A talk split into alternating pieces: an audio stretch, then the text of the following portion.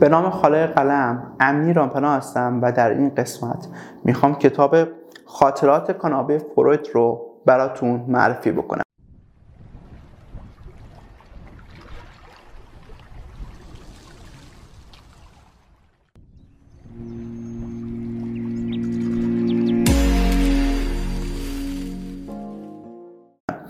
اگه با فروید آشنا باشید پدر علم روانکاویه.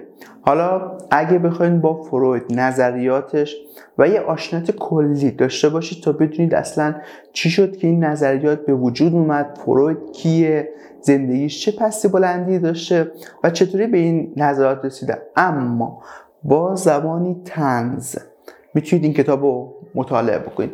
تنزی این کتاب باعث میشه که خستگی زندگی نام خوندن خستگی نظریه خوندم براتون یکم جذاب باشه و اصلا کتاب رو نذارید باید این کتاب باعث شد که من به فروید به روانکاوی و اصلا کلا نظریات فروید علاقه من بشم و دنبال این باشم که بیشتر بدونم.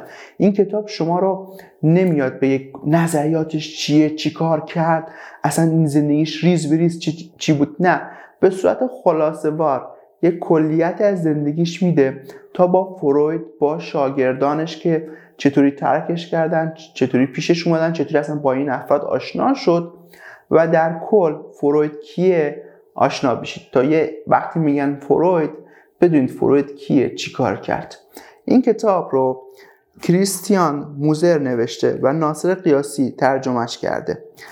اگه مثل من به فروید علاقه من دید به روانشناسی علاقه من دید و به ویژه به علم روانکاوی علاقه من دید توصیه می‌کنم برای آشنایی با فروید و نظریاتش این کتاب رو مطالعه بکنید.